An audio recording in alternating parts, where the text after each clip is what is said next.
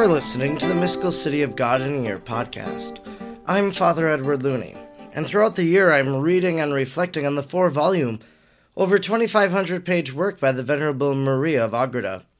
If you would like to discuss today's readings and share your own thoughts and insights, I encourage you to do so on the Facebook group page, The Mystical City of God in a Year podcast, where other readers and listeners are following along.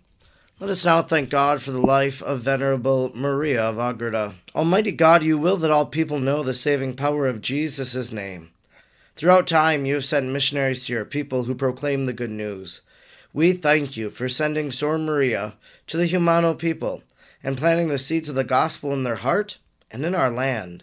She taught them the good news and prepared them for baptism.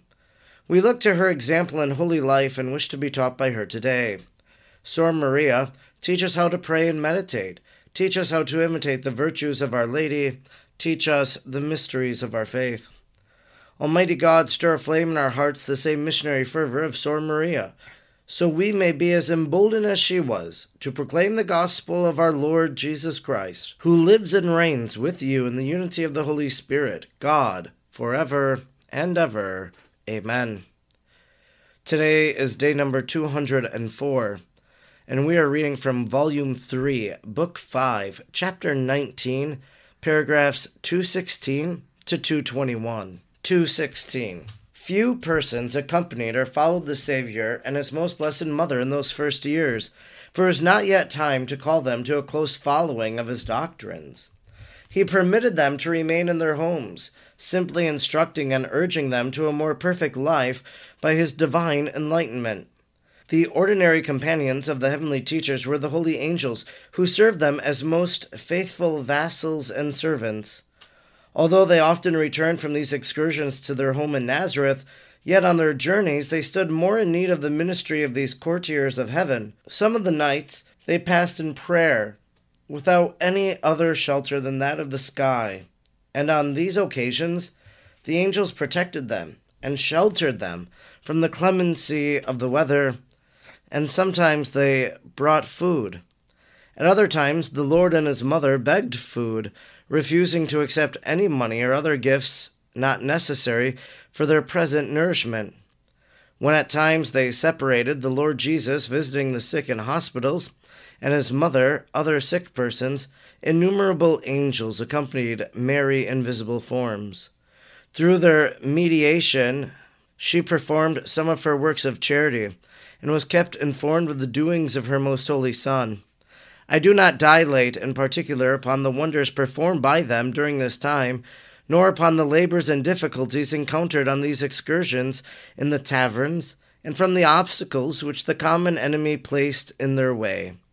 It is enough to know that the teacher of life and his most holy mother were looked upon as poor pilgrims, and that they preferred the way of suffering without evading any labor deemed advisable for our salvation. 217. In this hidden manner, the Divine Master and his mother spread the knowledge of his coming to all sorts of persons.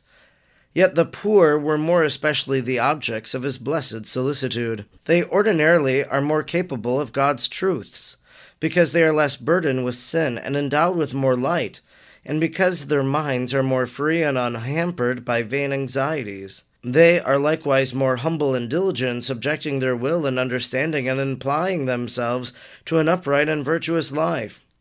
Moreover, as during these three years Jesus did not preach openly, nor with manifest authority confirmed by miracles, he addressed himself rather to the humble and poor, who are led to the truth with less show of authority. Nevertheless, the attention of the ancient serpent was much aroused by many of the doings of Jesus and his mother for not all of his miracles remained concealed through the power by which they were done was hidden. Satan saw that through his words and exhortations many sinners were brought to penance, amended their life, and escaped his tyranny. Others advanced in virtue, and in all who listened to the teacher of life, the common enemy noticed a great and unheard of change. 218.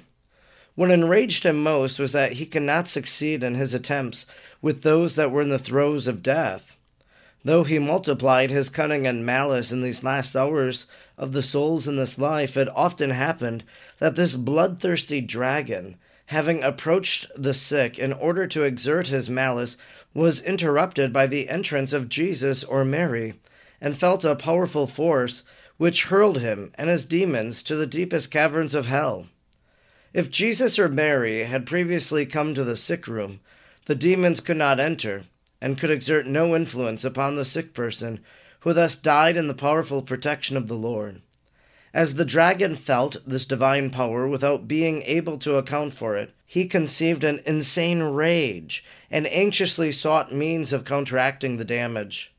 Then happened what I shall relate in the next chapter, as I do not wish to enlarge this present one.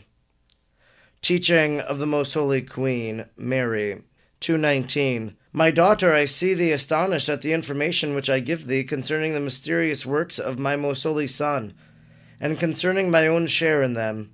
For thou seest, on the one hand, how powerful they are for making an impression on human hearts, and on the other, that many of them have remained hidden until now.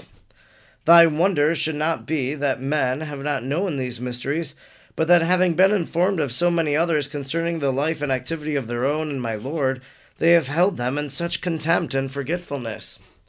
If they were not so ignoble of heart, and would lovingly contemplate the divine truths, they would find in my sons, and in my own life, as far as it is known to them, most powerful motives for thankfulness. By the articles of faith, and by the many other truths taught and preached in the Holy Church, many worlds could be converted.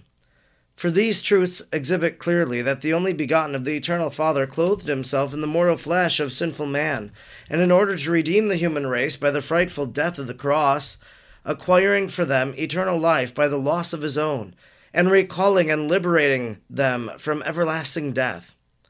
If this blessing were taken at its true value, and mortals were not so ungrateful to their God and Saviour, and so cruel toward themselves, none would lose their chance of salvation or bring upon themselves eternal damnation. In thy amazement, then, my dearest, weep ceaselessly over the terrible loss sustained by so many insane and thankless souls who are forgetful of God, of their duty, and of their own selves. 220. On former occasions I have already told thee that the number of those foreknown as doomed is so great and of those that save themselves is so small that it is not expedient to say more in particular. For if thou hast the sentiments of a true daughter of the church, the spouse of Christ my Son and Lord, thou wouldst die at seeing such misfortune. What thou mayest know is that all the loss and misfortune apparent in Christian nations and governments, as well as among chiefs, as among subjects of the church and of the secular state, all originate and flow from the forgetfulness and contempt of the works of Christ and of the works of his redemption. If there were a way of rousing them to a sense of thankfulness, and to a sense of their duty as faithful and acknowledged children of their Creator and Redeemer, and of me, who am their intercessor, the wrath of the divine judgment would be appeased, and there would be some diminution of widespread ruin and perdition among Catholics. The Eternal Father, who is justly zealous for the honor of his Son and rigorously chastises the servants who know the will of their Lord and refuse to fulfill it, would again be reconciled. 221. The faithful in the church make much of the sin of the infidel Jews in taking away the life of their God and Master. They are right in doing so, for it was most heinous crime and merited the punishment decreed against that people. But Catholics forget that their own sins are rendered heinous by other elements of guilt surpassing that of the Jews. For although their error was culpable, they esteemed it as truth in the end. Then also the Lord delivered himself up to them, allowing them to follow the counsels of hell by which they were oppressed for their sins. Luke 22:53.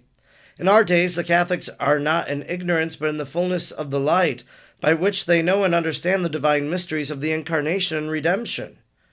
The Holy Church has been founded, spread out, made illustrious by miracles, by saints, by holy writings, by the knowledge and proclamation of truths unknown to the Jews. And in spite of all these multiplied advantages, blessings, truths, and enlightenments, many live like infidels, and as if they had not before their eyes so many inducements to draw them on and oblige them, nor so many chastisements to fill them with dread. How can Catholics then, under these circumstances, imagine that the sins of others were greater or more grievous than their own? How can they presume that their punishment shall not be more lamentable? Or, my daughter, ponder well this doctrine, and be filled with a holy fear. Humiliate thyself to the dust, and confess thyself the lowest of the creatures before the Most High. Look upon the works of thy Redeemer and Master, imitate them, and apply them sorrowfully to satisfy for thy own faults in sorrow and penance. Do thou imitate and follow me in my ways, as far as thou art enlightened from on high. And I wish that thou labor not only for thy own salvation, but also for the salvation of thy brethren. This thou must do by praying and suffering for them charitably admonishing those thou canst, and eagerly doing for them more than is thy duty. Show thyself even more anxious to benefit those who have offended thee. Be patient with all, and humiliate thyself below the most abject. According to the directions given thee before, be thou solicitous to assist with fervent charity and firm assurance those that are in the dangers of death. This concludes our reading today for day number 204. We've been reading from Volume 3, Book 5, Chapter 19, paragraphs 216 to 221. Well, we hear the end uh, of what we began yesterday, and one of the interesting things, and we've heard this before, especially with the death of St. Joseph, Jesus and Mary being present at that time, what great protection that the people experienced. And we heard it today. If Jesus or Mary had previously come to the sick room, the demons could not enter and could exert no influence upon the sick persons, who thus died in the powerful protection of the Lord. As the dragon felt this divine power without being able to account for it, he conceived an insane rage and anxiously sought means of counteracting the damage. So, when a person is sick, when a person is near death, Jesus and Mary here are there in the room, and then no evil can touch that person. Of course, Jesus and Mary can't physically be present in that room as they were during this time, during those hidden years. But if you are with someone who is sick or dying, invite the presence of the Lord there. Invite Our Lady to visit that person. Ask our Lord and Our Lady to send the angels to protect that person. The supernatural truly is present at that hour. In the instruction of Our Lady, she talked to Maria of Agreda, and as Maria of Agreda relates it, Our Lady speaks about the infidel Jews the faithful in the church make much of the sin of the infidel Jews. And then it goes on, but Catholics forget that their own sins are rendered heinous by other elements of guilt, surpassing that of the Jews. And this is a very delicate topic, and just to briefly address it, but on Good Friday, there was always this prayer in the church's liturgy for uh, the Jewish people. And some of the language that was there wasn't the best. And so the church rewrote that prayer out of respect for our Jewish brothers and sisters. We realized that they were the first to receive the faith, that together with the Jews, we worship the same God, the God of Abraham, the God of Isaac, and the God of Jacob. And so sometimes, you know, when we encounter language like this, we have to remember that Maria of Agreda is writing in a different time period. She's writing in the 17th century, whereas today there would have been greater sensitivity that would have been taken. And finally, at the very end of the exhortation today, this thou must do by praying and suffering for them, charitably admonishing those thou canst, and eagerly doing for them more than is thy duty. And this is talking about those who reject faith, those who are going down the wrong path in life. Pray and suffer for them. Do penance.